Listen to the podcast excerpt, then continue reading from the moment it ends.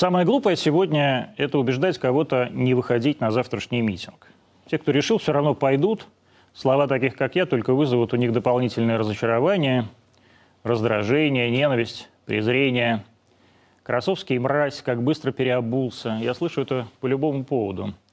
Никогда не придет в голову посмотреть, что человек на самом деле думал 5 или 10 лет назад, что писал. Да в реальности это не важно все. В чем смысл копаться в архивах многолетней давности, если мы не можем вспомнить, что, а главное, зачем мы делали вчера? Завтра кто-то из вас пойдет на митинг в поддержку Навального. Вас будет совсем немного. Люди поумнее подустали от монотонности бесконечно повторяющего действия. Но вы будете убеждать себя, что вы и такие же, как вы, лучшие люди страны. В реальности лучшими людьми, как обычно, окажутся недоучившиеся десятиклассники, какие-то тиктокеры и либеральные пенсионерки – вы будете требовать свободы умирающему, но так и не задумаетесь спросить, а на самом ли деле он умирает? У меня, скажем, почти такой же уровень креатинина, и как же вот ровно с теми же симптомами болела спина. Но я сижу тут, и вроде все путем. Но вы все равно поверите им. Вот, например, это прикидывается его врачом. В сообщениях так и пишут «лечащий врач Навального». Вы верите, что она врач? Лечащий? Ну, доверите, конечно. Вы сейчас во что угодно поверите. Поверите, что герой начал необратимо умирать именно сейчас, поэтому митинг собрать нужно непременно в день выступления Путина. Помните, у вас уже такая случайность была 6 мая 2012 года. Также случайно завтра вместе с вами в автозаках не окажется никого из ближайшего окружения заключенного. Ну, конечно, они вынуждены скрываться. Это же героические побеги, как у Ленина в Швейцарию. Или, может, в Германию, куда там сейчас модно уезжать. Случайно и что в день объявления решения Меркель в пользу Северного потока спустя ровно 8 лет вдруг неожиданно нашлись какие-то русские взрыватели какого-то чешского склада. И это, конечно же, наши любимые телепузики Петров и Баширов, ну, чтобы просто было узнать их по CNN. Но в это вы тоже верите, ведь Путин взрывает Европу, а Навальный умирает от радикулита. Вы готовы верить во что угодно, лишь бы не в то, что, возможно, вы сами ошибались много лет подряд. Я все же нашел то, что писал тогда, 6 мая 2012 года. Вот. Мне жаль, что задерживают тех, кто не хотел бы оказаться в КПЗ. И еще больше, что задерживают и тех, кто только об этом и мечтает.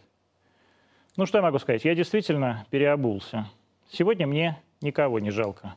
Только вот, возможно, эту овцу.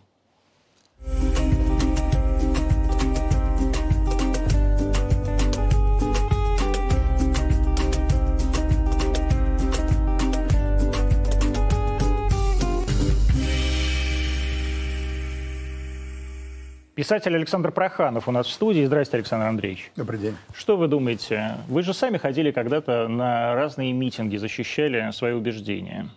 Как вы вообще к этому относитесь, ко всему? Мои убеждения сохранены. Они сохранены незыблемо. Я государственник, я защищал мое государство. Мне не удалось его защитить. Я подумал, что после того, как я проиграл эту битву за Советский Союз, все кончено. Но из этой черной дыры стало возникать новое государство, сегодняшняя Россия. И я опять стал государственником. И я по-прежнему участвую в этой битве. Поэтому я чувствую, что эта битва разворачивается, может быть, ей нет конца. И, конечно, я на стороне моей страны, моего государства. Моей Вы считаете, империи. что люди, которые за Навального, например, они против вашей страны? Я думаю, что да, что они против. А за что страны. они тогда? Они против, они против моей страны. Я даже думаю, что это более, у них более сложная миссия, более сложная роль. Они встроены в эту огромную стенобитную машину, которая вот уже несколько лет со все более мощными ударами направлена в Кремлевскую стену. И они часть этой стенобитной машины. Они сами не понимают, какая она, эта стенобитная, какая она часть. Но, тем не менее, она фрагмент этой стенобитной машины, и мне их по-настоящему жалко, потому что от нее ускользает панорама в целом. Быть может, мне себя жалко, потому что от меня ускользает панорама в целом. Я до конца не вижу контуры этих схватки. Мне не видны э, вот эти глубинные, латентные, потаенные тенденции, потому что они существуют. Они существуют на уровне спецслужб, на уровне Министерства иностранных дел. Вы уровне... думаете, есть прям такой заговор? Заговор против России? Да. Я думаю, что э, это больше, чем заговор. А что? Это некая, некая судьба.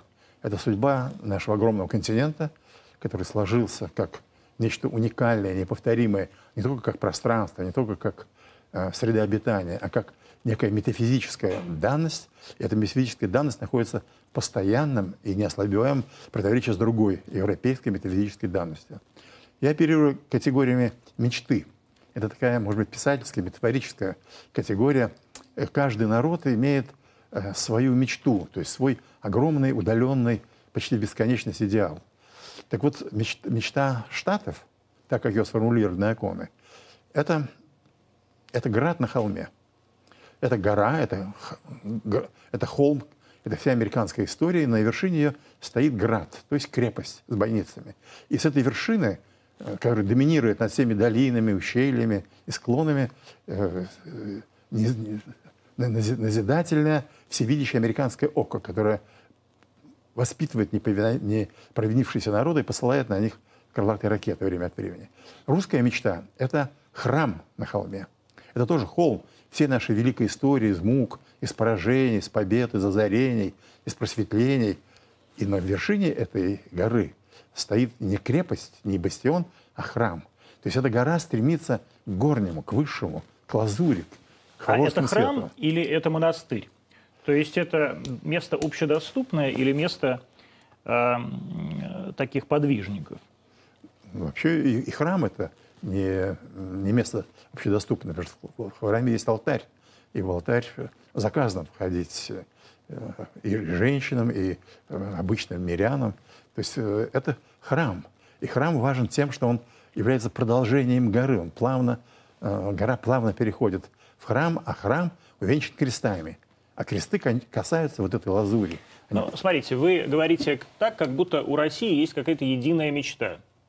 Но вот, например, люди, которые пойдут на митинги, которые э, выходят на эти митинги, которые вообще как бы за эти перемены, у них, очевидно, какая-то другая мечта, чем у вас. Эта мечта, эта мечта встроена э, в ту другую мечту, о которой я сказал. Мечту, которая именуется э, «Град на холме». Эта мечта «Град на холме» находится э, в, в историческом непримиримом э, противоречии э, с, с нашей мечтой, с мечтой, э, именуемой храм на холме. И эти две мечты, они несовместимы, они э, сражаются веками. Иногда эта схватка кажется более умеренной, мягкой, бархатной. Иногда она достигает э, предельных форм, таких как во время Корейского кризиса или, может, сегодняшних текущих событий. Но завтрашние демонстранты, завтрашние манифестанты, конечно, они встроены вот в эту великую, грозную и страшную американскую мечту мечту доминирования. Поэтому я говорю, что вот эти люди, они, у них здесь функция, они не самостоятельные. Они не выстраивают здесь свою судьбу, судьбу своей А может, родины. они хотят э, судьбу своей родины все-таки построить по американским лекалам, и эти лекалы вполне себе привлекательны. Страна богатая, страна э, точно сильнее нашей. Они, они и хотят построить, ну, и это лекало привлекательно. И что в этом плохого? И она, я считаю, что в этом ничего плохого нет, кроме одного. Моя страна будет разрушена. А что плохого в том, что если моя страна будет разрушена? Да ничего плохого. Разрушили Советский Союз, какая, какая благодать, понимаете, без, без этого тоталитарного Красного Советского Союза. Ну и что, что мы при, нас отшвырнули в 16 век, что мы лишились территории, народа, что у нас исчезла э, индустрия, армия, что мы окружены вчерашними братьями, друзьями, которые нас ненавидят. Что же в этом дурного? Это привлекательно. Так вот я говорю, что итогом этой привлекательной индустрии политической э, может стать э, разрушение моей Родины. Я это так чувствую. Вернемся после отбивки.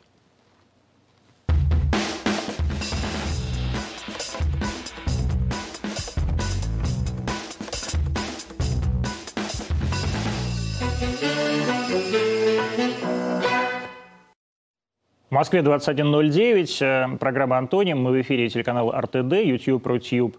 ВКонтакте, Facebook и Яндекс Эфир каждый день. Сегодня в гостях у нас писатель Александр Андреевич Проханов. Александр Андреевич, вы писатель или вы журналист? Ну, я там, homo sapiens, в общем-то. И поэтому во всех проявлениях этой категории присутствую и как журналист, и как писатель. Вам приятнее быть писателем или журналистом? Или публицистом? Или политиком? Ну, вот эти номинации меня мало волнуют. Просто мое главное занятие для чего я, видимо, был рожден на этом свете, это, это писать. Это, это писать прозу. Может быть, поэтическую прозу. И задача этой прозы в том, чтобы уберечь от тления, уберечь от исчезновения вот эту исчезающую семиминутную реальность.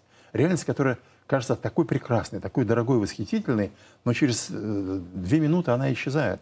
Так вот, моя задача — эту реальность закреплять. Эту задача, задача это если, она, если она умерла, то ее э, воскрешать, эту реальность. А это делает художник, это делает писатель. Журналист делает нечто другое, и политолог нечто другое делает. Ну, то есть вы писатель? Ну, как вам сказать? Читайте сами. Вы же прочитали все мои тексты. Вы согласны с тем, что когда вам было 40, писательство строило эту страну, а сейчас оно ушло на второй план? А что ж мне спорить с этим, если я как писатель ушел на второй, может быть, даже на третий план? Это очевидно. Ну, может быть, в этом смысле виновата не литература, а просто вы исписались и все. Может быть, и так. Может быть, я вообще изжился. Может, ну это правда. Я просто изжился. Вот и все. Это так бывает. А вы чувствуете, что вы изжились? М? Вы чувствуете, что вы изжились? Конечно, я чувствую. У меня, у меня появилось огромное количество времени. Но это время не впереди меня, оно сзади. Это огромная прожитая жизнь, это колоссальное время, которое меня принимает себя, которое дает мне возможность чувствовать себя свободным, дает возможность эм, выяснить то, что мне не удалось выяснить во время это моей стремительной жизни. Поэтому, конечно, я, э, я изжился. А изжившись, исписался, да. Мне Битов однажды сказал э, лет много назад, там, я не знаю, 25 лет назад, Андрей Георгиевич, я ему спросил, вот говорю, вот, Андрей Георгиевич, у вас, с моей точки зрения, мне тогда совсем был маленький, совершенно сумасшедший, э, лучший текст – это текст «Автобус». У него был такой текст, рассказ 58 -го года, кажется. А с тех пор вы не написали ничего лучше. Он сказал, Антон, все очень просто, я Просто, ну, как бы, каждый человек ограничен, он исписывается, и я исписался просто тогда. Вот в какой момент исписались вы, как вы думаете? Я думаю, с, с того момента, когда я взялся за перо. Ну, как только написал первую фразу «а здесь», я почувствовал, что я исписался. Но это меня не, не остановило. Я продолжал исписываться, Зачем? исписываться, исписываться. Зачем? А это не я, это, это я, мною владели. Мною владели какие-то э, другие силы, другие задачи. Если я вам говорю, что я хотел воскресить, воскресить умерший или не дать умереть умирающему, разве это человеческая задача? Это античеловеческая задача. Исполнял поручение. Но вы осознавали, что это чье-то поручение? Сразу тогда вот это, этот текст был написан, когда вы еще учились, наверное, в МАИ. Я, да? я, думаю, я думаю, что я очень рано осознал, что, э, что существует что-то присутствующее в горнем мире и витающее надо мной. Как вы это оформили для себя? Я оформлял это... Тогда? Я, я, же, я уже не помню. Это, я, я это оформлял может быть, в страхе потерять моих близких, бабушку, маму. Вот этот страх, мистический религиозный страх, он был, конечно, нечеловеческим. Он исходил не из меня, он проникал через меня вообще в весь наш мир, наш смертный мир. Люди боятся умереть, люди боятся увидеть ряд собой умирающих родных и любимых людей. Но это им вменено так. Это не они придумали, они такие изначально. Когда вы поняли, что литература правит вашей жизнью?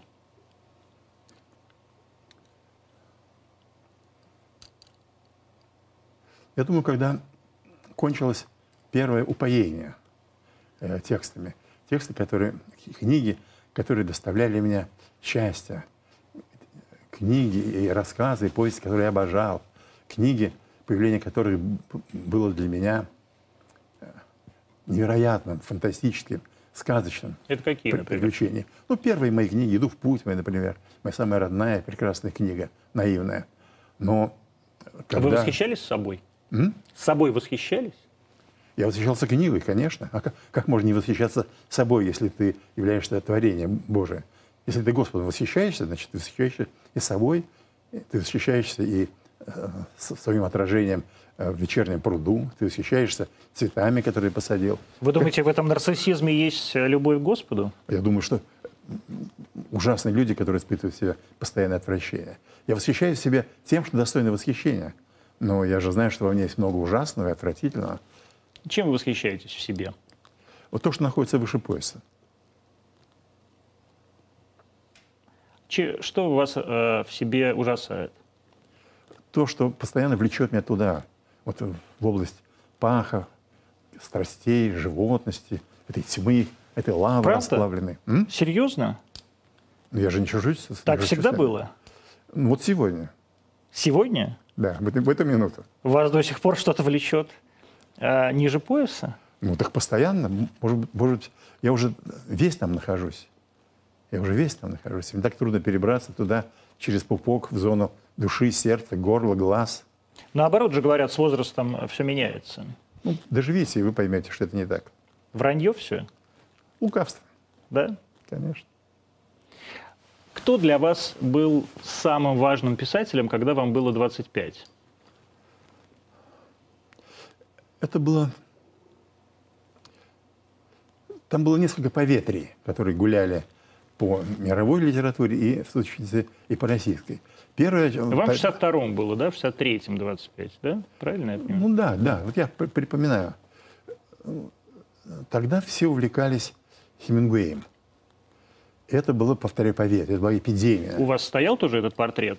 У меня не стоял его портрет, вот в этом, в- как у меня не стоял портрет Эйнштейна с высунутым языком. Я вот эти фе- фетиши, как бы их ими не пользовался. Но я был заворожен. Я был заворожен и до сих пор не понимаю, в чем его магия Хемингуэя. В в нем есть тоже что-то что потаенное. Э, Говорят подтекст, но этот подтекст не его, это подтекст времени, в котором мы жили. Это то неназванное, которое мы угадывали, но которое мы не могли назвать. Потом, А что именно? я тоже не могу Прощай оружие? ну, все, все. И «Прощай оружие», и «Фиесту», и «По ком звонит колокол», и «Острова в океанах», и «Мы из Мичигана». Я прочитал про... Да, и, конечно, «За рекой в сине деревьев». Ну и, конечно, «Жизнь Арсеньева», и «Как закалялась сталь», и... Ну, это, же другой, и это же другой автор. Это другой автор? Ну, извините, мои годы, что... Извините. А, и тем не менее, когда эм, вот эта любовь к эм, модному у вас сменилась на э, ваше собственное, Это, это, это любовь не к модному. Я не знал, что такое мода. Это любовь к завораживающему. Это было такое поветренное наваждение.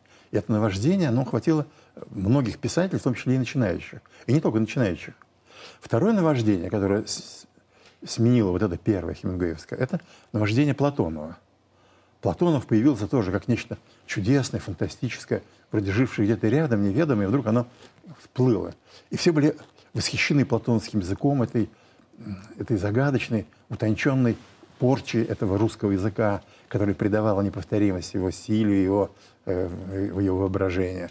И это было второе наваждение. а вы в этом смысле ученик Платонова? Нет, я В этой повторяю, порче языка. Я, я, я из- из- изжил из себя обе порчи. Я изжил из себя обе порчи, и ни тот, ни другой не является моим учителем. Причем изживал я, я осознал, что если окажусь во власти этих, этих магов, то мне лучше не, не- не писать, потому что все уже за меня написано ими. И тогда я все мои первые пробы, э, я их сжег, испепелил. И изживал себя вот это колдовство увлечением э, русского, русским фольклором. Песнями, сказами, блинами, вот этой э, таинственной крестьянской, деревенской э, ли- лиричностью, ме- метафоричностью. Вот это был настолько мощный, огненный такой вот такой огнемет, которым я выжил из себя и Хемингуэя, и Платонова, и остался наедине с русской литературой. Русская литература оказалась тогда чем? Она оказалась всем. У меня был период, когда я жил в деревне, я ушел из города, я стал лесником, потому что мне э, стало тяжело В работать. Карелии. М? В Карелии. Нет, раньше, еще здесь, вот под Москвой, около Новоиерусалимского монастыря. И у меня было много свободного времени, особенно зимой, эти ве- вечера, ночи длинные, горячая печь. И я там, сидя за печкой, я читал.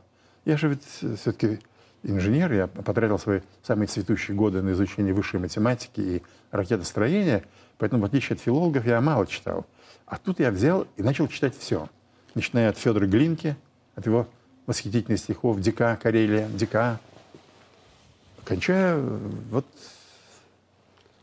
кончая с- Серебряным веком. У меня в моем э, фамильном книжном шкафу стояли подшивки весов, Аполлона, Золотого руна, и поэтому я очень рано м, прочитал эссе Бердяева или отца Сергея Булгакова или Павла Флоренского, мало что в них еще понимая, но я помню, что я читал Шества, это были небольшие его этюды. И... А где вы их брали-то в то время? Они лежали у меня... Это еще сохранилось э, и пережило войну? Это, это все, что досталось мне от фамильной библиотеки, от фамильного дома. Это книги, это журналы, которые выписывали мои деды. А это же везлось, видимо, откуда-то с Кубани, да? Нет, это велось не из Кубани. Это велось... Везлось. Вот а как это могло сохраниться, пережив две войны? Ну, так же, как Кремль сохранился. Ну, Кремль, это, знаете, его хрен сожжешь. Это был мой Кремль. Его охраняли мои э, пращуры, моя мать, мой отец. Его охраняли и сберегли для меня. И я его охранял. Сейчас, правда, дети, по-моему, разбазарили это все, потому что это все можно будет читать не в, подпиш... не в, по... не в подписках, а уже в фолиантах таких изданных современном роскошном виде.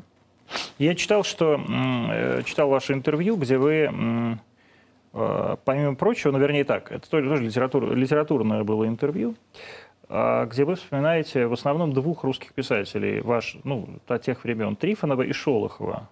Почему именно Трифонов и почему именно Шолохов?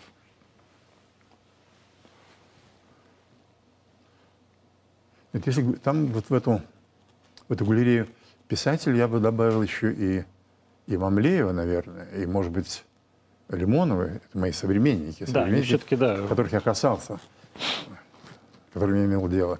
Шолохов, потому что э, он явился в моей жизни очень драматический для меня момент, когда я вернулся из Афганистана с моими военными очерками, и я в либеральной среде стал нерукопожатным. Вот как и вы, например. Вы же сейчас подвергаете астракизму? Ну, мне плевать. Ну, вы же сказали об этом, вы как бы пожаловались. Да. Ну, ну я не пожаловался. Ну, хорошо, ладно, не, не обижайтесь. Я ну, так вы, потроллил. Ну, вы пожаловались. Но... Вам было плохо? Вам было плохо от того, что ну, конечно, после... Конечно, да? это, это был астракизм. Да. По-прежнему, и, и в то время ну, ну а что значит? Вот вы вернулись, это была первая ваша поездка, 80-й год, да? Да, это был на самом начале 80-го года. Вернулись вы из Кабула. И что же такого произошло? Какие конкретно люди вдруг от вас отвернулись? Ну, вообще, вся либеральная интеллигенция от меня отвернулась. Ну, а какая либеральная интеллигенция-то в тот момент? Это кто? Ну, да, да, да, да, те же трифонианцы. Она была везде, театралы. Ну, что я буду... То есть весь новый мир буквально? Э, весь новый мир. Э, Дом литераторов, ЦДЛ, он был наполнен людьми. И вдруг те люди, с которыми я когда-то общался, шутил, пил вино, они тоже стали отворачиваться. Я помню случай, когда один из таких вот э, патриархов нашей литературы, с которым мы, у нас были теплые отношения, вдруг он шел к мне навстречу, я кинулся к нему и поздоровался с ним.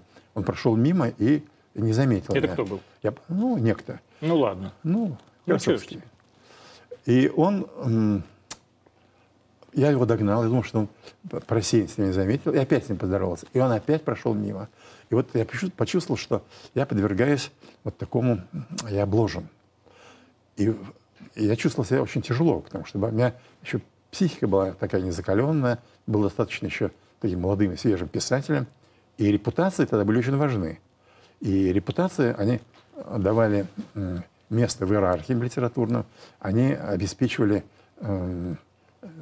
печатаемость, известность и многие другие такие нематериальные преференции. Сейчас репутация не важна? Сейчас репутация важна, но в меньшей степени. Потому что вообще все репутации повернуты. Нет кристальных репутаций. А тогда были? Ну, конечно, были. А я же говорил Шолохов. Шолохов был человеком с гигантской репутацией. Он... Но очевидно, что он совершенно был антилиберальным писателем. И я говорю, что он появился в моей жизни, когда я впервые почувствовал, что такое э, тотальный либерализм когда я был отвергнут вот этой либеральной частью, господствующей тогда культуре. И я увидел, о, я был приглашенным им, он пригласил меня как личного гостя в Вешенко. Я видел, что такое государственный писатель. Я видел, как приглашенные на его э, вечер, на его рождение директора крупнейших заводов, секретари рай, райкомов и обкомов, какие-то командующие округами, э, секретари Союза писателей и секретарь партии – как не мечтают прикоснуться к нему, заглядывают ему в глаза. Вы захотели так же, что ли, или что? Ну, конечно, я бы хотел. Я хотел бы быть таким вот, э, таким цезарем в литературе. Хотели?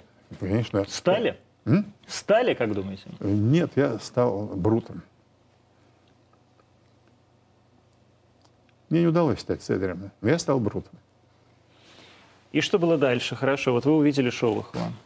Дальше я укрепился. Огромная толпа. Нет, это не толпа. Это такой ариапак. Это не огромная толпа. Это его небольшая такая застекленная э, горница Вешенской.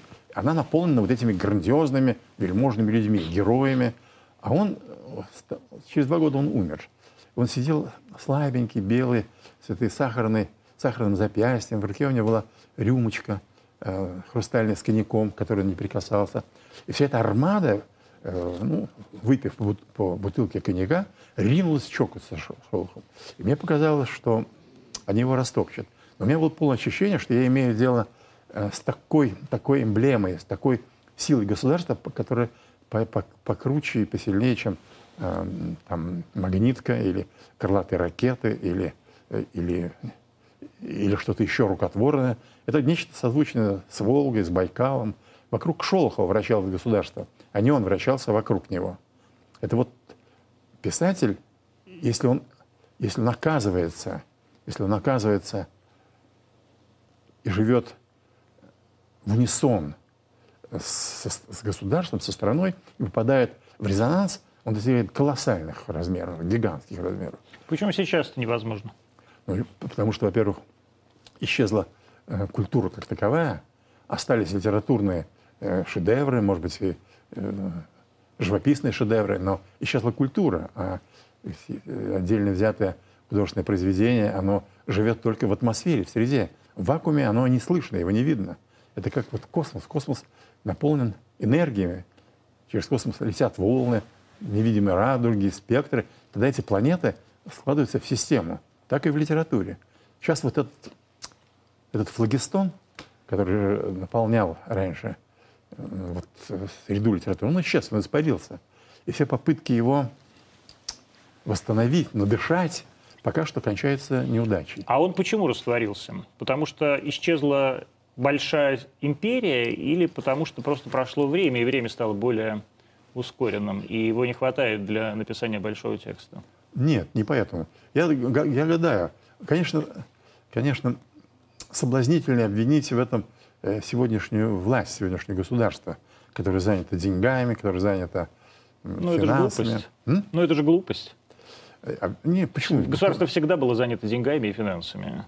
Ну, я вам рассказал о Шолохове. Ну, государство было жал, занято Шолохом. Государство создавало литературу. Вы сами сказали, говорились, я не знаю, что мы жили э, в век, когда красная эра создавалась книгами, и уход из красной эры, выход из красной эры тоже создавался книгами. Поэтому книги были Эм, инструментарием, таким историческим инструментарием. И не только в Советском Союзе, но и в мире в целом. И поэтому государство обращало на, э, на книги, на литературу огромное внимание. Либо оно их уничтожало, если оно видело в них опасность, либо оно их возносило до небес. А сегодня государство не видит э, интереса художников, оно не, не понимает, может быть, справедливо, что художники — это такой же потенциал, как гиперзвуковые ракеты.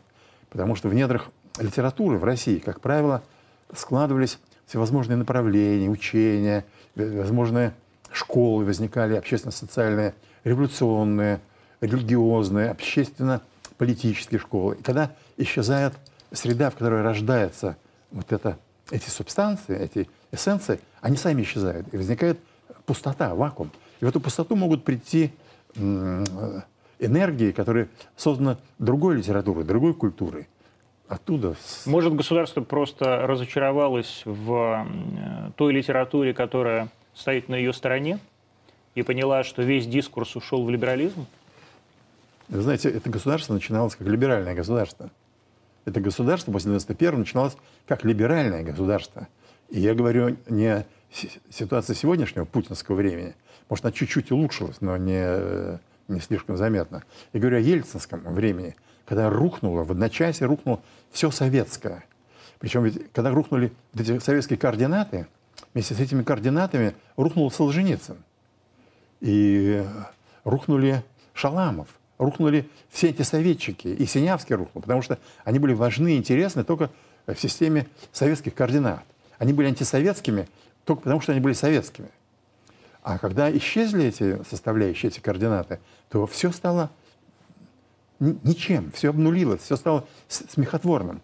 Поэтому я-то и думаю, что вот величие постмодернизма, который все ругают, э, я считаю, что постмодернизм сделал большую очень работу. Он вот эти обломки старых культур, он их не вышвырнул на, на свалку, а он, как такой попардист, вытащил их из помойки мировоззренческой и создал из них вот эти попарты, постмодернистские попарты. И там сбереглись школы, и реалистическая школа, и школа магического реализма, и трифонианцы, и деревенщики, там и сарказм э, возник, и э, такой вот э, гоголевский нигилизм, и безумие мамлеевское. Все это сделал постмодернизм.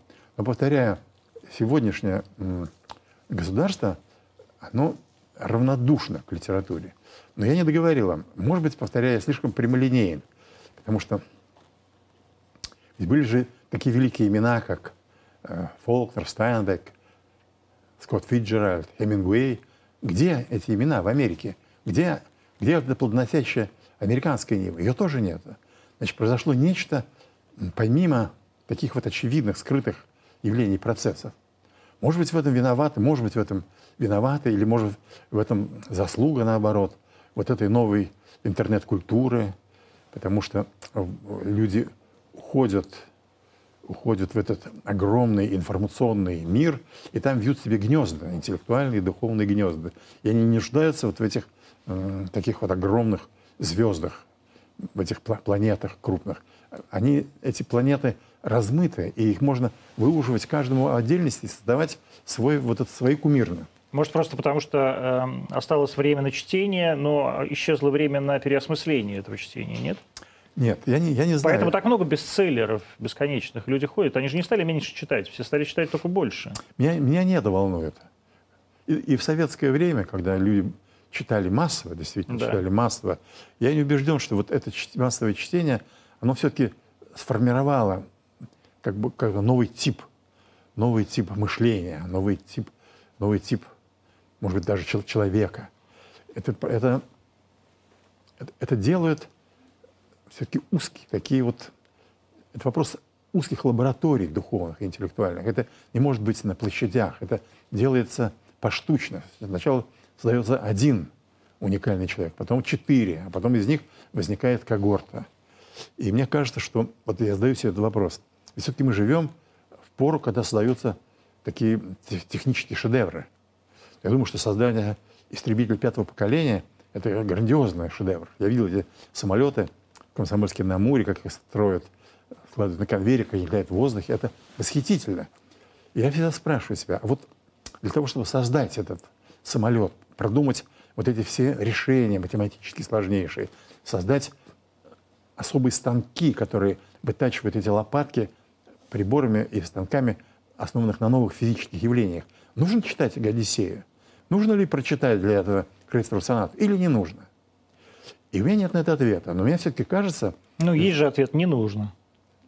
Нет такого ответа. Нет такого нет, ответа? Нет. Но думаю, вы что, что полагаете, нет. что люди, которые, что, я не знаю, э, авиаконструктор Туполев э, читал «Одиссею» в переводе Гнеича? Я думаю, что Капец, Ландау, они читали это все, они это все читали. И мой опыт общения с этими магиканами советскими говорит, что они все читали, они все знали. И более того, было, это было смешное такое вот движение физики и лирики, может, вам что-то говорит об этом, когда физики в своих лабораториях, они тянулись к гуманитари, гуманитарным сферам. И тогда такие поэты, как Вознесенский, э, э, Ахмадулина, Евтушенко, они были желанны в химических центрах, в лабораториях, на сибирских. Физики чувствовали необходимость для, для того, чтобы понять мир, создать эту конфигурацию мира, пространственную, метафизическую. Они нуждались в этих текстах. Поэтому если иссякнет интерес от этих э, магикан, вообще огромных, огромного масштаба людей, э, иссякнет к культуре литературы, то исчезнет, исчезнут изобретения. Один мой товарищ недавно сказал удивительную вещь, я ее над ней думаю. Он сказал, что большие деньги требуют большой культуры. Если большие деньги попадают в руки человеку, который не обладает этой большой культурой, они либо его растопчут, либо он их мгновенно потеряет.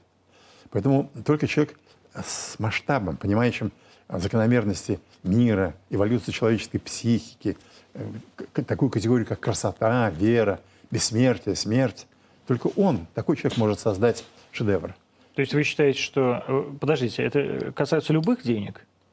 Ну, это, это касается... То есть это касается трех, денег русских касается олигархов, не, Это касается не трех копеек, это касается Хорошо, денег Рокфеллера, Рус... Ротшильда. Да, а деньги Дерипаски, Прохорова и Потанина? Нет, это, это, это деньги, которые улетучатся. Потому что это не люди... Это ну, люди... они вот не улетучиваются уже 30 лет.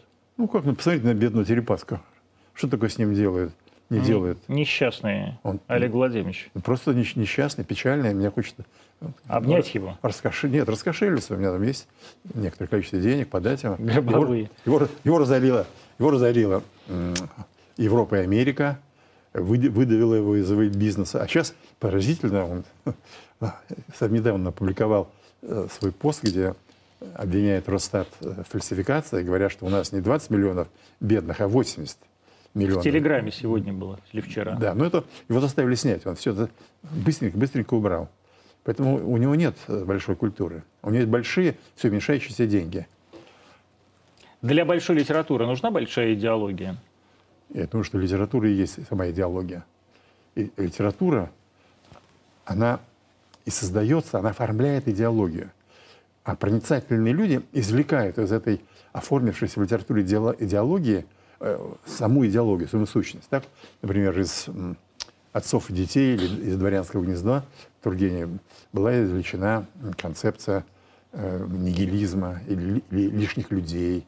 Так из толстовского гигантского, этого цветущего э, такого э, творчества была извлечена удивительная... Почему, как вы полагаете, не появляется сейчас новой такой идеологической системы? Потому что литературы очень мало. А литературы... литературы очень много. Нет, литературы очень мало. Литературы очень мало. Но видите, э, я мало читал из современников. Я плохой критик, и со мной не стоит говорить о сегодняшней литературе, да и вообще литературе. Но мой опыт лично таков, что по мере того, как я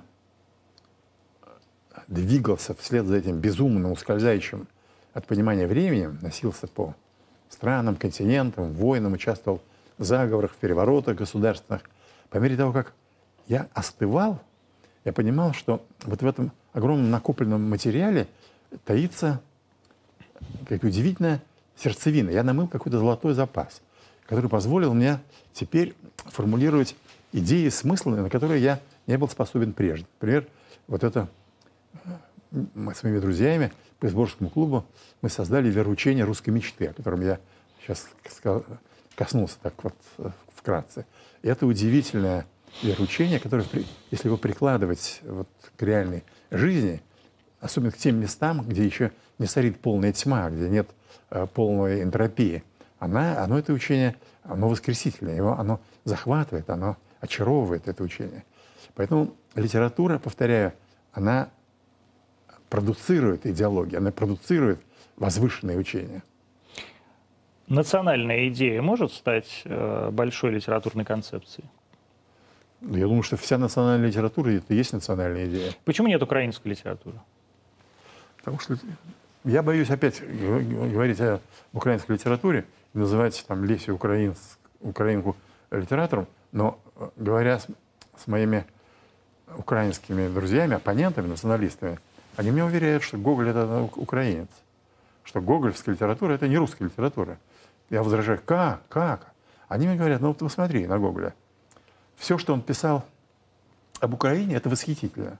Вчера находили Диканьки, Тарас Бульба. Это апология красоты. Все, что он писал а что, о России, это а дрянь. Что, что он писал о России? Посмотрите, там, это, это безумцы, сумасшедший, нос. Э, Но в реальности все мертвые души ведь происходят в Украине. М? Все мертвые души происходят на территории современной Украины. Это где же? В По-моему, нет? Где Чич? Где, где, где он едет? Нет, я думаю, что Современные мертвые души происходят там, где эти мертвые души увидел Пушкин в свое время. То есть Пушкин увидел их здесь, вот где-то под Псковщине, где-то вот в Нижегородской губернии. Это русское явление. Я думаю, что украинское сознание, оно же другое. Оно не такое вот...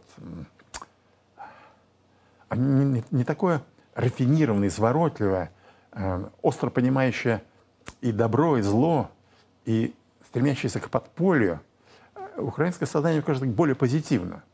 Оно более безыску, безыскусственно, оно во многом доверчивее русского сознания. Поэтому Чичиков — это наше явление, русское. Так что же вы отвечаете вашим украинским друзьям, которые говорят, что все плохое происходит в России, все хорошее на Украине? Я посылаю это контингенты российских войск, конечно. Причем стараюсь, чтобы это были танки новейшего производства, естественно. И а потом, серьезно? Потом я поторопил Ротенбергов, чтобы он, как говорится, закончил Крымский мост. А, сейчас а, на Донбассе происходит обострение.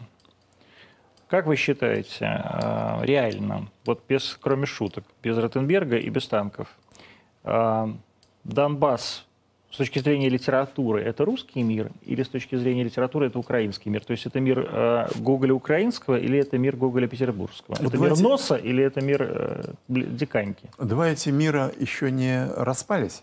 Они проницают друг друга, поэтому трудно сказать. Но вот, я, я был в Донбассе, я сделал э, такой небольшой роман «Убийство городов».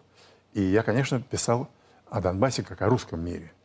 И все зависит от того, кто там окажется русский писатель или украинский писатель. Если там окажется украинский писатель, еще не остывший от вот этого вот имперского сознания, он будет стремиться интерпретировать Донбасс по-украински. Я же это сделал так, по-нашему, по-свойски, по-домашнему. Возможно появление большой украинской литературы? Я думаю, в принципе, Независимой, возможно... независимой от русского контекста. Думаю, что без иронии возможно появление большой нанайской литературы. Что, что значит большая литература? Нанайцы — это маленький народ. Это крохотный, удивительный народ, живущий там в дельте Амура. Это народ со своими укладами, песнями, поверьями, страхами, своим отношением к небу, к государству, к Москве. И вот литература, которая пишет все эти нанайские переживания так, что они там звучат, это будет грандиозная, великая нанайская литература. На нанайском языке? На нанайском, ну, может, на санскрите. Ну, вряд ли. Посмотрим. Но, тем не менее, возвращаясь к Украине, возможно украинская литература большая? Я думаю, что возможно, конечно.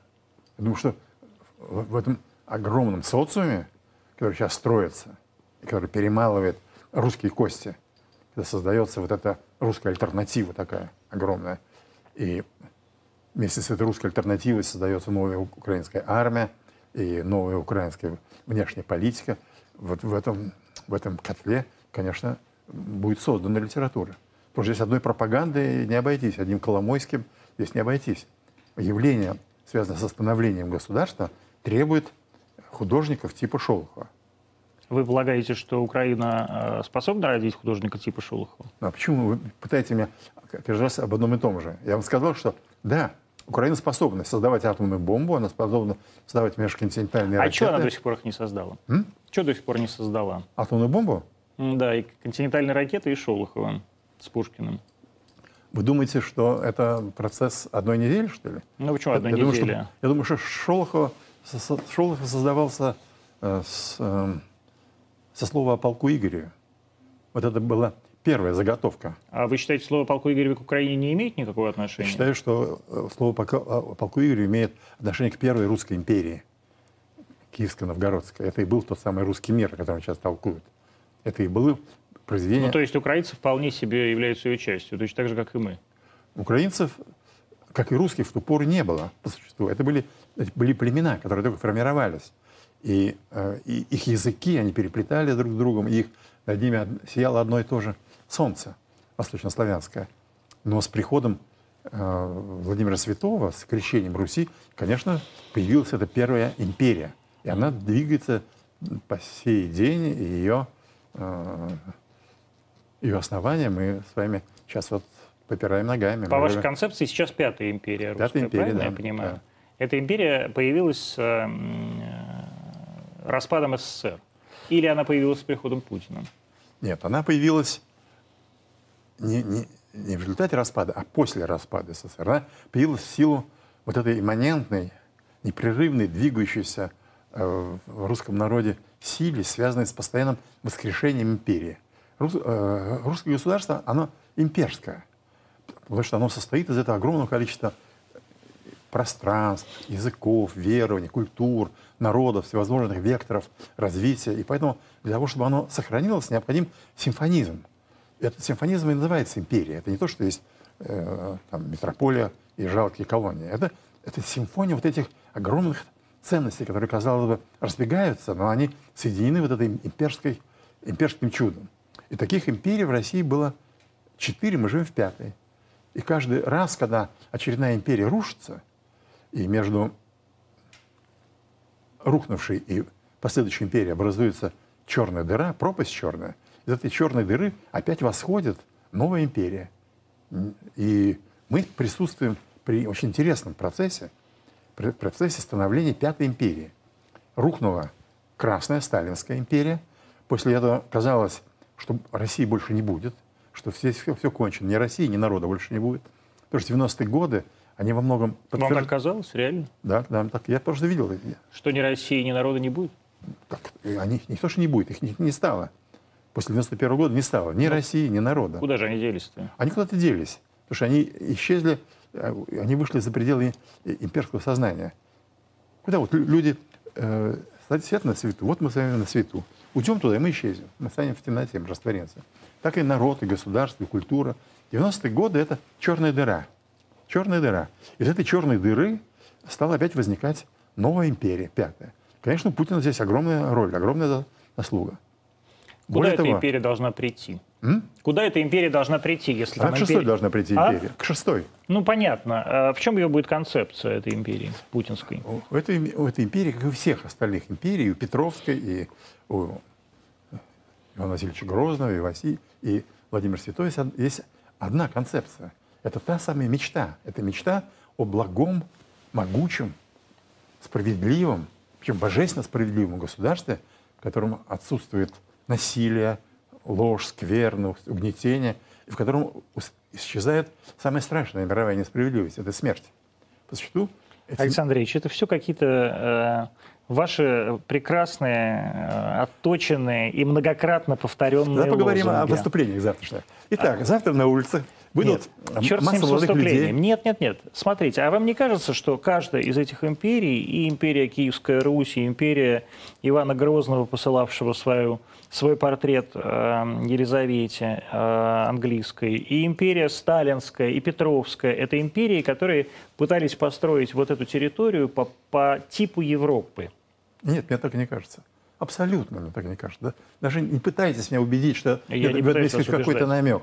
Все эти империи, идеология всех этих империй, было ощущение райского предназначения России.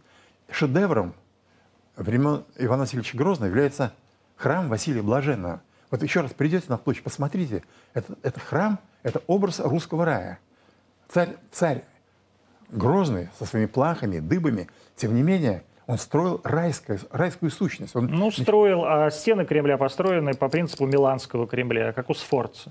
Правда. Правда, по, по, по типу... И Милан... же самыми итальянцами. По, по типу Миланского Кремля. А, а Милан, ми, миланские архитекторы, они, в конечном счете, они очень многое взяли от ассирийцев там, и так далее. Не важны стены, важны сущности. И важно, кто сидит в Кремле. Ведь в этом Кремле мог сидеть Гитлер в 1941 году. Ну, мог сидеть, но не сидел. И тем значит, не менее... Значит, вот... Кремль, Кремль остался. Остался тем, что он, э, тем, чем он является сегодня. Это русская цитадель, Красная площадь, одна из самых таких вот намоленных Э, московских икон. Ну, намоленных и намоленных. В чем концепция всех этих империй? В чем их разница? Вот, вот. Петровская империя, империя окна в Европу. Ну, это, это нюансы. Ну, как нюансы? Ну, так, так, это, это просто Петровская нюансы. империя, это, вообще империя, это, империя Петербурга. Это, это пространственная категория. а, говорите, какая, а какая душе духовная категория? А, духовная категория – это постоянное стремление к совершенству, совершенствовать быт, быт человеческий, совершенствовать человека, создавать э, вот это не, не падать с этой э, лес, лестницы Иоанна Лестничника. Об этом говорят все философы. Мы же не должны э, смотреть посольские приказы и э, знать, что там давали под кнутом э, мученики, висящие в, камере молитвы Скурата. Мы должны смотреть на философов, на мистиков. Мы должны смотреть, изучать письма старца Филофея. Мы должны изучать великую русскую литературу, о чем она мечтала, о чем мечтал Толстой. Мы должны э, мы, мы должны понять, что такое э, ранний большевизм, что такое стремление... Александр Ильич, э, старец Филофей – это Москва, Третий Рим. Соответственно, это строительство этой империи по принципу Римской империи. Не это ли стремление Нет. создать империю по европейскому принципу? Нет. Москва, Третий Рим, вот в каком смысле. Это не, не создание из Колизея, понимаете, или Апиевой дороги. Нет, совсем нет. Старец Филофей говорил, что вот эти чаяния, возвышенные чаяния, небесный рай, христианские чаяния, они рухнули в Первом Риме, они рухнули во Втором, в Константинополе, и они остаются здесь, в Третьем Риме. Они не рухнули здесь, в Третьем Риме? Вот сейчас? Да.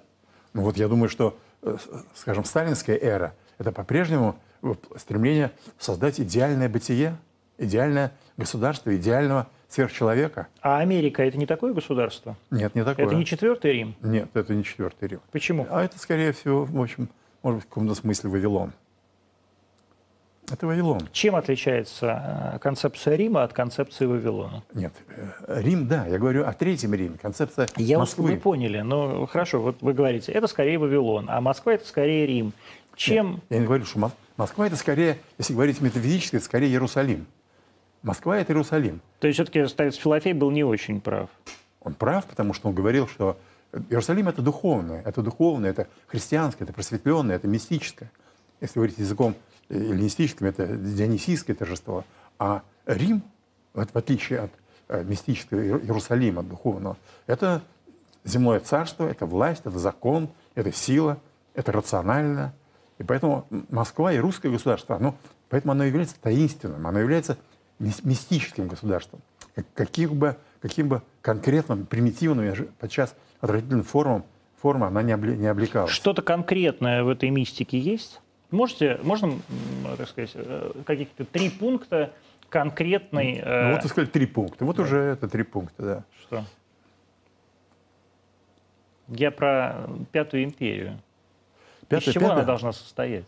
Пятая империя, а, Пятая империя по-прежнему состоит из множества народов. Мы по-прежнему, потеряв такие народы, как прибалты, как там, э, туркмены, таджики, мы состоим из огромного количества народов, гигантского количества народов. И для того, чтобы составала империя, должен существовать единый имперский народ, народ народов. В этот единый имперский народ входят и нанайцы, упомянутые мной, и русские, и калмыки, и евреи, и вся полифония наций. И вот это вся, все множество народов складывается в единый народ, один народ. Значит, политика э, нынешних правителей должна быть такова, чтобы не было народа, который чувствовал себя ущемленным, отторгнутым, отвергнутым. Что все народы чувств, должны быть, чувствовать себя государственно образующими. Русский народ не чувствует себя таким? Почему? Он чувствует себя отторгнутым, конечно. Я про это и спрашиваю. Да, он чувствует себя отторгнутым. Значит, русскому народу нужно вернуть это ощущение, реальное ощущение э, государства образующего народа. Потому что, например, казус Великий Ермак.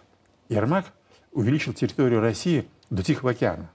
Ермак обеспечил нас нефтью. Сургутнефтегаз, это все Ермак. И вот мои друзья, которые хотели поставить памятник там на Тоболе, они, русские люди, они не могут Нет, поставить аэро- памятник. Аэропорт же и аэропорт, и, аэропорт и памятник на месте битвы. Значит, местные э, националисты татарские не дают им поставить, потому что там была битва, и татарских князей там э, он порубал. Но я думаю, что это, это конечно, недоразумение. Здесь нужно сделать так, чтобы Ермак в сознании этих татар сибирских был их лидером, лидером их страны. А как вы это сделаете? А как? Я, же, я не кудесник. Как? Если бы я был Путиным или Красовским, я бы знал, как это делать. Это, это делается. Это должна быть поставлена задача. Ну хорошо, вот перед вами Путин, э, слава богу, не Красовский, поставил бы такую задачу. Передо мной? Перед вами. Я бы, ну а перед кем еще, я бы, я бы, я бы, я бы занялся проповедью, я бы занялся вот этой проповедью, которая сейчас так уныло и упорно занимаюсь, сидя напротив Красовского. Поэтому вы спросили, какие базовые константы. Я вам сказал, что первая, первая базовая константа это, – это один народ. То есть народ народов, имперский народ. Вторая константа – это одна судьба. То есть на протяжении всех империй, всех империй, начиная с Владимирской кончая нынешней, народ стремится по-прежнему к этой мечте, к одной и той же мечте. Какая бы ни была погода политическая, какие бы князья ни правили, э, какой бы технологический век ни стоял на дворе, задача остается той же, стремление остается той же. То есть судьба остается той же. Значит, один народ и одна судьба. И третий постулат – это одна победа. Потому что когда вот тот идеальный мир, о котором я говорю, который вызывает у вас такую справедливую совершенно иронию скептическую, он является победой побед. Потому что достижение, скажем, бессмертия, к чему стремится человечество, даже трансгуманизм, это и есть высшая победа над, над смертью. Это то, о чем мечтал Федоров. Надо победить вот эту тварность, то, что заталкивает нас вот туда, ниже пояса, и где я нахожусь, увы. Вот эту тварность а надо... не то, что смерть уже 2000 лет назад победили. М? Не то, что для христиан смерть уже 2000 лет назад победили. Ее, ее, нет, ее не победили. Смертью смерть поправ, нет? Нет, нет. Э, умер Иисус. Умер Иисус. И он спустился туда, вот в преисподнюю, и искупил вот, этот, вот эту порчу. Порчу, которая испортила все человечество. Первородный Адамов, Адамов грех. Но, видите, Адама, Адама нет среди нас, но по-прежнему там. А второе пришествие, оно говорит о том, что после вот этой Христовой первой жертвы люди не справились. Люди по-прежнему порчены, они грешат не меньше, а может даже больше, чем их предшественники. Поэтому вот три постулата. Три постулата. Но жертва все-таки была не для того, чтобы люди стали безгрешными, а для того, чтобы у людей появилась надежда, нет? Нет. Люди... Надежда на что? На жизнь вечную. Жизнь вечная – это и есть жизнь без греха. Это освобождение от грехов. Mm-hmm. Потому что э, смерть – это есть тление. Тление преодолевается вот этим очищением, духовностью. А не то, что Христос сказал, кто из вас без греха, киньте в меня камень. Конечно, он сказал это, он сказал это тварному, земному, ну. несчастному no. человечеству. No. Он, да. Он, он мечтал о том человечестве, когда он говорил с учениками, будьте как боги. Он стремился что, к тому, чтобы вы, ученики, апостолы, стали ангелами, чтобы избавились от своих грехов. Конечно, он стремится, он, вся его проповедь направлена на избавление от грехов. Вся его Нагорная проповедь, все его заповеди – это обучение людей спастись от грехов. Поэтому вот повторяю, вы, вы, господин Путин, пригласили меня на встречу, на консультацию. Спасибо, я очень польщен. Это не первая наша занятая встреча, если вы меня помните. Так вот, мне кажется, что э, вот вашей завтрашней речи, обращении к, э, к парламенту нашему, прекрасно было, если прозвучало вот это такая вот сакральная триада. Один народ, одна судьба, одна победа. А вы думаете, у Путина нет такой триады в голове? Он ее ищет. Он ее ищет. Ему трудно ее найти. Ему трудно ее найти, потому что находится в среде, где этот, эта триада отсутствует или только смутно присутствует. Потом ему трудно найти, а, потому что он, эм, он, он, не, он, не, он не философ, он не, он не провидец. Он, если говорить высокопарно, он, такой, он озаренный правитель. Он создает то, что ему поручила вот эта русская судьба, русская задача. Он строит Пятую империю. И он построил ее и остановился в своем строительстве. И вот уже несколько лет он остановился в этом. И для того, чтобы двинуться дальше, ему необходимо усвоить эту триаду. Его и держат вот на этой ветке, он не взлетает, потому что он сделал все, что было как бы очевидно. А приход придется сделать неочевидное. А для этого нужны открытия. Открытия, конечно, нам нужны открытия в технологии. Нужен наш Макнамара новый, нам, нам нужны новые концептуалисты, которых, увы, нет, которых я не вижу в правительстве. А, но нам нужны еще вот эти вот метафизики, которые объяснят а, ему самому, что такое Россия, чтобы он тю, прочитал Тютчева, чтобы он понял, с чем он имеет дело. Я думаю, что он это понимает, поскольку он близок с отцом, с владыкой Тихоном Шевкуновым, тот ему это объясняет. Вы думаете, владыка Тихон объясняет что-то подобное вашему? Или прямо вот буквально этот ваш концерт? Нет, нет, это, думаю, что нет. А что объясняет ему владыка Тихон? Ну, ну думаю, как что, вы думаете? Давайте, думаю, давайте я погадаем. Я, я думаю, что он объясняет ему его мессианство, его миссию. Миссию строительства, удерживающую миссию. Я думаю, что он объясняет ему, что э, вот эта высшая задача русского мира, это, конечно, создание вот этого божественно справедливого государства, о чем я с вами говорю. Я думаю, что он укрепляет Путина в минуты его слабости, когда на нем сосредотачивается огромное количество ударов и политических, экономических, и, может, этих вот э, это физических ударов, он укрепляет, он молится за него. И вообще, мне, мне кажется, что он э, империалист. Тихон или Шевкунов? Да. Ой, в смысле, или Путин? Нет, Путин это точно империалист. А Ти- Тихон э, империалист. Ну, конечно, естественно. Тихон империалист, и он, он ужасается э, гибели четвер... э, пят- Третьей империи, он ужасается этой гибели, это Петровской. Ну, Романовской, да. Ну да. Романовской. Он ужасается гибели этой империи, он винит в ее гибели э, вот эту либеральную интеллигенцию, к числу которых он предпочитает даже э, членов царского дома, царского двора, говорит, что после этого случилось большое несчастье, страна досталась Ленину, называя его там палачом и террористом номер один, но по мере того, как он двигается, а, а, отец Тихон Шевкунов, владыка Тихон Шевкунов, по вот этой временной оси, он приближается к Сталину. И к Сталину То есть становится с каждым днем ближе. становится с каждым днем ближе, и Сталин для него не является исчадием ада, как для многих э, э, ны- ныне живущих.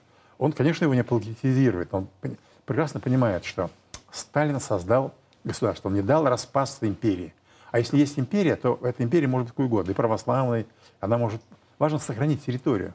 Ужас 91 года в том, что мы потеряли территорию. Это И- ужас. Я считаю, Ну, что это- серьезно. Нет, это Вот хорошо. пусть- Я думаю, что сейчас нам еще Сибирь Нет, потерять. ну перестаньте. Я вы серьезно вас спрашиваете? спрашиваю. Вы, вы спрашиваете дурацкие вещи. Ну что ж, почему же нет? Люди задают себе дурацкие вопросы регулярно. Вы не я, задаете? я- я отвечаю вам по-дурацки. Ну. На дурацкие вопросы отвечаю по-дурацки. Великое благо потерять территории. Великое благо потерять население. Вы знаете, что эм, эффективность правления, а также степень преуспевания того или иного этноса определяется множеством параметров, очень большим количеством. Но два параметра основные. Это территория, которую контролирует э, данная популяция, и численность этой популяции. После 91 года мы, мы отброшены в 16 век. После этой территории мы лишились огромного количества э, населения. Более того, итогом, итогом, я не говорю о территориальном итогом, посмотрите, мы разрушили в 91 году Советский Союз, оказались в усеченной, ослабленной, униженной России, окружив себя враждебными а, антирусскими государствами, которые до этого входили в состав Советского Союза. Это же надо бы умудриться сделать это. Вы считаете, что конец Четвертой империи, Третьей империи – это зло и горе? Я считаю, что конец каждой империи – это зло. Но я вижу, что оно неустранимо. Конец Третьей империи был в том, если говорить опять, скажем, моим языком, в том, что вот эта мечта или там эта птица русской истории, ей стало страшно неудобно и неуютно э, в романовском тереме. Ей стало совершенно неуютно в душе последнего императора. Ей стало там тесно. России было тесно. Она рвалась в грядущее. А вы нужны были- думаете, речь шла о душе непосредственно одного единственного императора, или просто действительно э, вся власть в стране принадлежала вполне себе либеральной интеллигенции такой?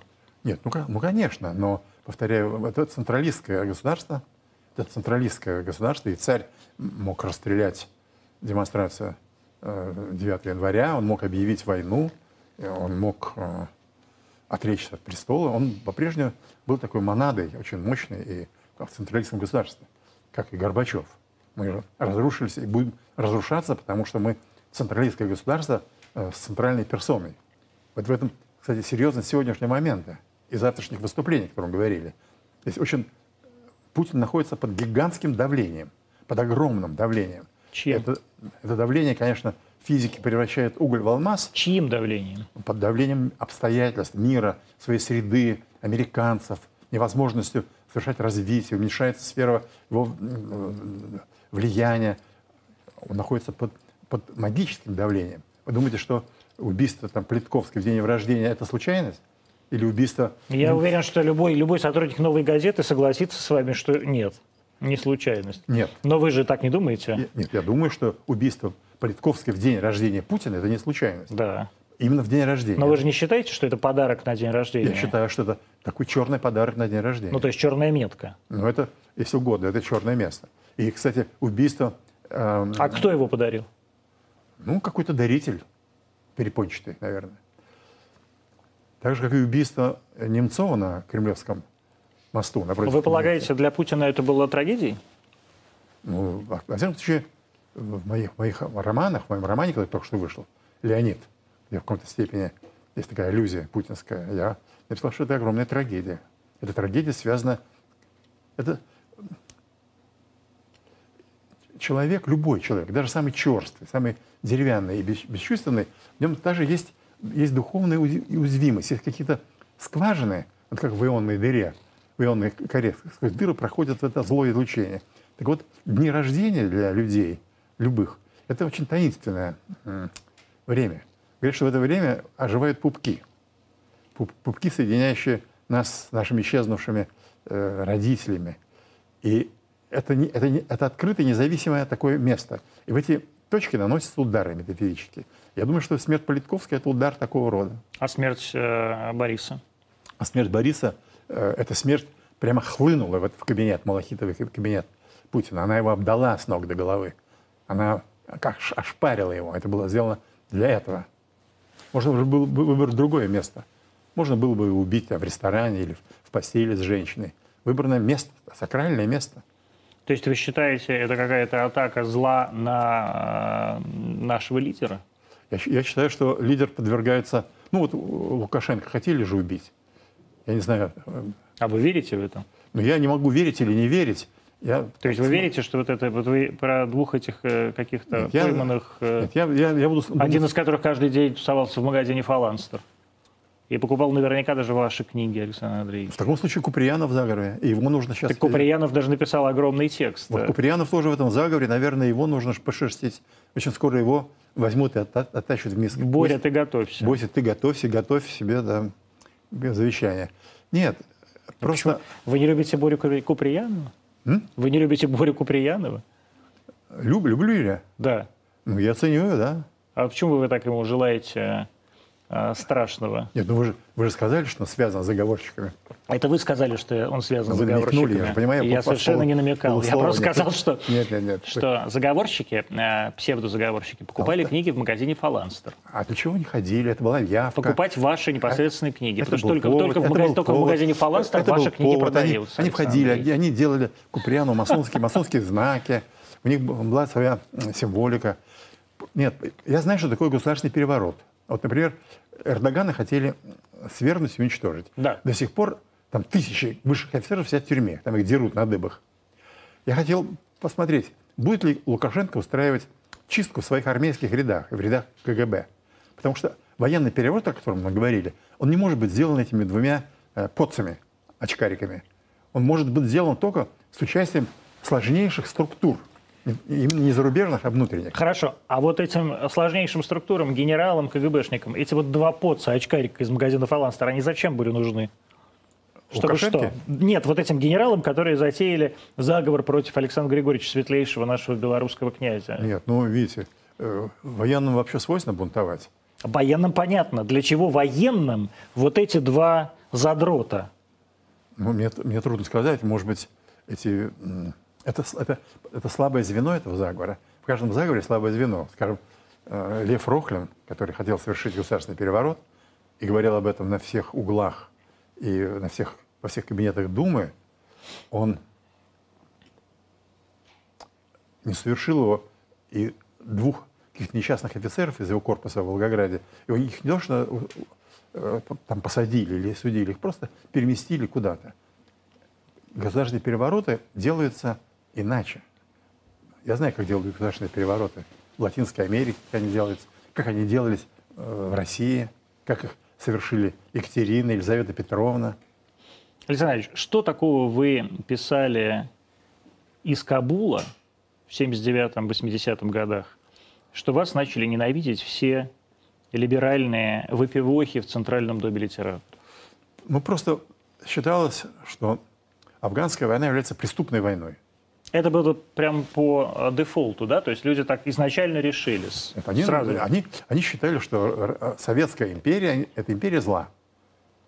Они знали, что Советская империя – это империя зла. Они слушали Рейгана. BBC. М? BBC ну, они, и голос Они знали, что все, что раздается оттуда из, из океана, это правда. Поэтому они жили в империи зла. Они всячески хотели эту империю разрушить. Всячески. Правдами или неправдами, молитвами или проклятиями. И эта империя зла подтвердила свою злокозненность, войдя в Афганистан. И поэтому я, оправдывая вот эту экспансию... Вы оправдывали это? Ну, конечно, я до сих пор считаю, что мы не, не должны были уходить. Сколько вы написали текстов оттуда? Ну, не знаю. Я... Вот за, этот первый, за эту первую поездку? Ну, репортажи. Ну, репортажи я, я всего был в Афганистане, у меня было около 15 командировок на протяжении всего. Нет, ну вы сказали, что сразу же вас в 80-м году после ну, первой... Несколько репортажей. Несколько репортажей, Ну, это да? литературная газета, да. Угу. Несколько репортажей. Э, я очень быстро написал «Дерево в центре Кабула». Почему, секунду, а почему э, все то время, когда вы ездили по горячим точкам, там Ангола, да, э, везде, почему э, вы не были вот этим самым э, злом из ада, которым вы стали э, после командировки в Афганистан? То есть чем Ангола отличалась от Афганистана ну, она отличалась, идеологически? Она отличалась тем, что, во-первых, в Анголе не было контингентов, потом не, не созрело еще общество для того, чтобы Анголу расценивать как вот такой объект нашего, э, нашего злокозненного поведения мирового. А главное, ведь были же еще и центры влияния в России. Скажем, литературная газета. Литературная газета был мощнейший, мощнейший центр влияния. И когда литературная газета посылала меня э, в Афганистан или в Анголу или там, в Мозамбик, она не считала, что она посылает меня э, как злодея. Она считала, что я совершаю рыцарские подвиги во имя газеты и Родины. Лид-газета, да. Да, а, но к какому-то моменту Лид-газета, она тоже стала э, центром такого вот нигилизма. И когда Чуковский ушел из этой Лид-газеты, и к нему пришли там другие люди, Бурлацкий, например, Лид-газета абсолютно сменила свой состав и стала ультралиберальной. Ультралиберальной газетой, и она стала казнить и квилить меня за мои военные поездки, куда она в свое время меня посылала. Поэтому речь идет тоже о трансформации. Люди ведь меняются. Мы вот вы меняемся. сказали, это безусловно. А, вот вы сказали, что а, в какой-то момент эта интеллигенция поняла, что все, что говорится на Западе, это правда. И все, что говорится на Западе у России, это правда. И все, что говорится о роли, о э, злобной роли России, да, о роли каменного гостя такого, причем несправедливого каменного гостя, это правда. Вам не кажется, что сейчас мы переживаем похожий период? Не то, что не кажется, я в этом убежден. А вам не кажется, что как тогда эта интеллигенция развалила Советский Союз, так она сейчас развалит и нынешнюю вашу Пятую империю? И это мне кажется. Мне кажется? Я, не просто не кажется, я это знаю. Что это... тогда надо делать? Надо, надо делать, во-первых, то, что делает власть, то, что она делает власть. Она подавляет эти формы. Она подавляет их нерешительно, потому что центры, центры э, вот этого внутреннего влияния, они находятся не только э, в фонде по борьбе с коррупцией, они находятся и в Кремле, они находятся в спецслужбах, потому что власть не едина, она раздвоена. Власть опирается на, э, на среду, данном случае олигархическую, которая, у которой рынки находятся там, за кордоном, и которая двойственна. Если говорить уж радикально, она не выражает национальных интересов страны, будучи элитой России, она не выражает интересы России, а выражает интересы рынков, на которых она присутствует, то есть, то есть Запада. Значит, ну, нужно это подавлять и с этим бороться. Нужно, прежде всего, нужно создавать, стремительно создавать идеологию.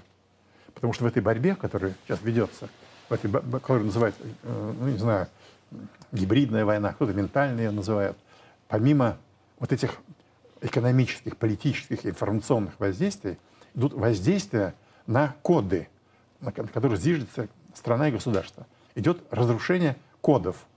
И вот э, эти коды нужно охранять как зенитную улов, как мы охраняем там, склады ядерных боеприпасов. Такие коды, э, как, не знаю, как, как Сталинград, например. Или такие коды, как Пушкин. Или такие коды, как Ермак или такие коды, как пересвет. А вам не кажется, что коды, э, что страну нужно пора уже перекодировать из прошлого в будущее? Это коды вечные, потому что Гагарин это не является кодом прошлого. И вот когда появится код, э, код настоящего или код будущего, я бы хотел, чтобы появился код Путин. Я, я готов работать над тем, чтобы отшлифовать это, эту категорию. Вы с Путиным встречались. Э, вы предлагали ему свои услуги, так сказать, концептуальные? Нет, я не предлагал ему. Почему? Нет. Ну, я скромный человек, я робею. Ну ладно, мои, мои... Вы, уж вы-то скромный человек, Александр Ну разве вы не видите, что это так? Нет, конечно. Все, что я мог сделать, я уже издал в книгах. Читайте, господин президент. А Путин читал ваши книги? Запоем. Просто ну, я серьезно спрашиваю. Но может, может, вам кто-то говорил. Вот Александр Нет, Андреевич, я думаю, что Путин Сурков, читал, например, вам говорил. Путин читал там. очень мало книг. Думаете? Я думаю, что он читал мало книг. Ему некогда было читать книги. И сейчас, сейчас и подавно. Потому что я смотрю, когда ему, его спичрайтеры готовят ему речи, они вот как птица выклевывают какие-то две-три фразы из очень значимого произведения и инкорпорируют, инкрустируют. То, и молвил он скажет, ну, Хачаеве, ребята, не Москва ли за нами? То ли какую-то фразу из Ильина, то ли из Бердяева. Но это не путинские находки, это это работа его спичрайтера. А вам не кажется, что э, все, и у Путина, и у Ельцина э, спичрайтеры были так себе? Что у них? Спичрайтеры были так себе. Почему такой всегда бюрократический текст, как вам кажется? Я, я думаю, что э, вся наша элита выражается ужасно костно. У нас никто не выражается ярко. У нас никто не выражается ярко. Что Мишустин выражается ярко? В этом драма. Большие деньги требуют большой культуры. Так же, как большая власть требует большой культуры. Когда вы поняли, что э, ваша устная речь должна полностью соответствовать пространству вашего же письменного текста? Вот вы же говорите, как пишете. Я, я не ощущаю этого. Я не ощущаю. Врете. Этого. М? Врете. Нет, я, я не ощущаю этого. Я, то есть, может быть, так оно и есть, но я не, не, не, не отдавал себе в этом отчете. Все говорят, что я неплохо разговариваю, вот и вы тут, и вы туда же, но это не связано с моими э, текстами, потому что... Э, но очень... я не верю вам, что вы никогда не задумывались о том, как вы говорите. Что вы скажете? Нет, Какое так... слово подберете? Что? Вы его прямо сидите и подбираете, смотрите даже на это. Да нет, ну нет, как Антон, нет? что, да что вы? Ну, не, ну, какая-то мелочь. Зачем мне подбирать слова, когда я подбираю категории, когда подбираю целые теории? Зачем мне подбирать такую мелочевку, как... Вы живете в пространстве текста или теорий?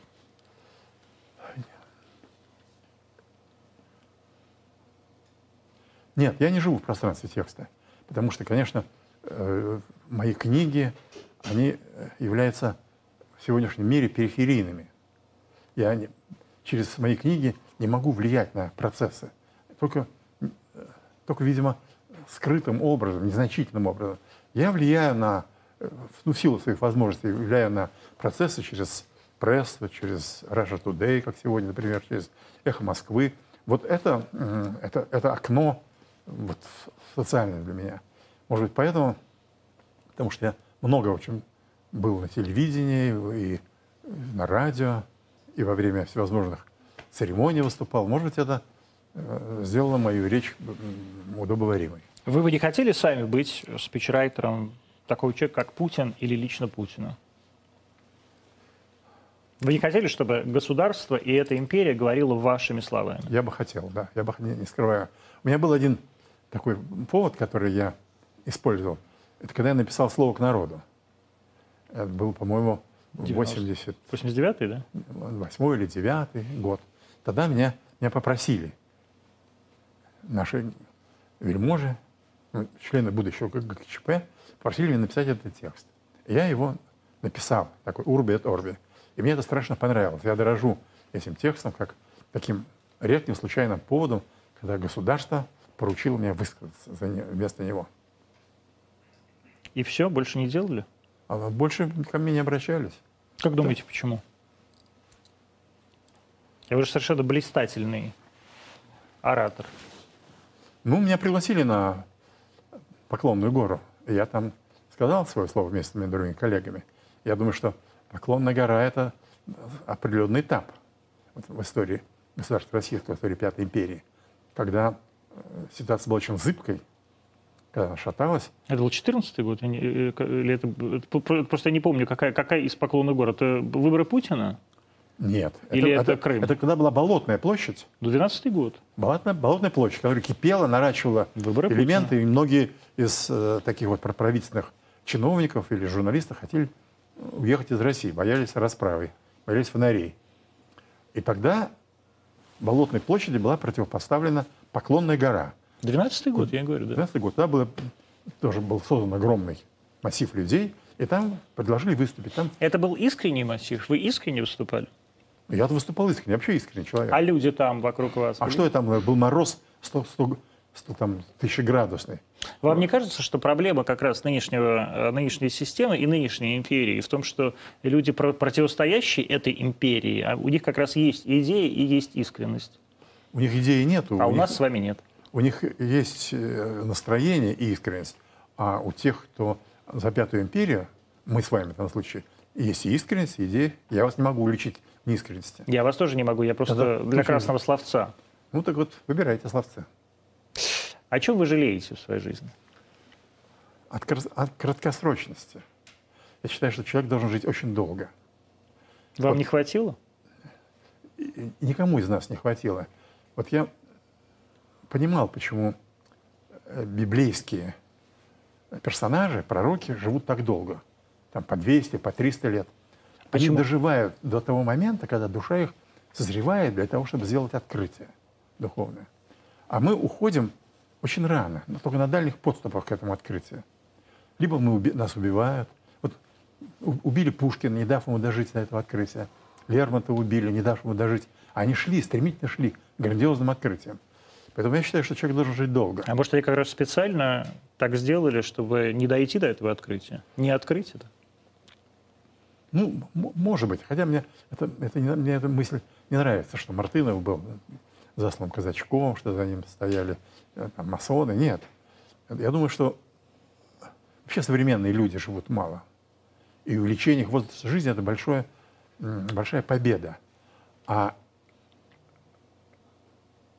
доведение этого об- возраста до там, 150-200 лет, оно обеспечит невероятное открытие. Невероятное открытие нашей земной жизни.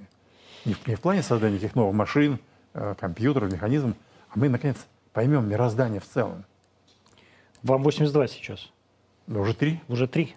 38 года. За последние 40 лет какое у вас произошло самое большое изменение?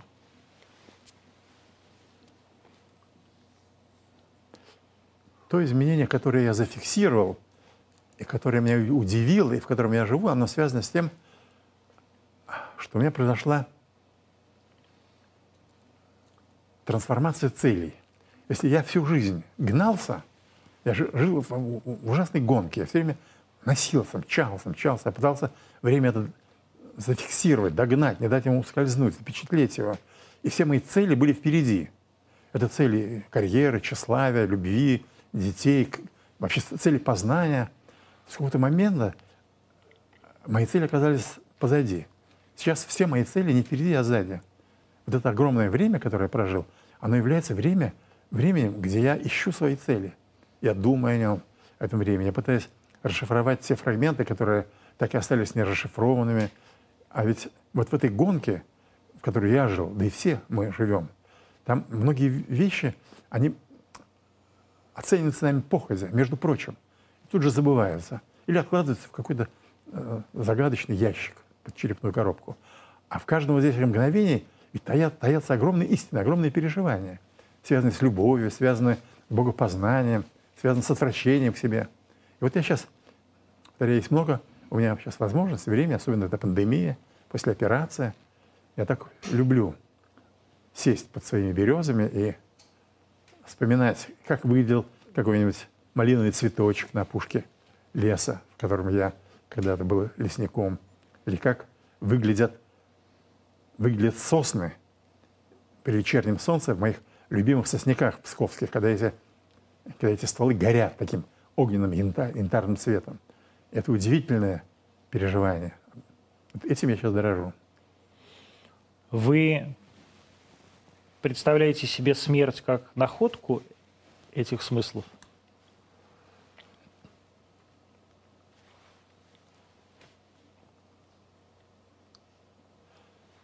Я был подхвачен буйной круговертью. С одной войны к другой перелетал. Всю жизнь я гнался по пятам за смертью. И вот сегодня, наконец, догнал. Вы догнали? Конечно, разве не видите?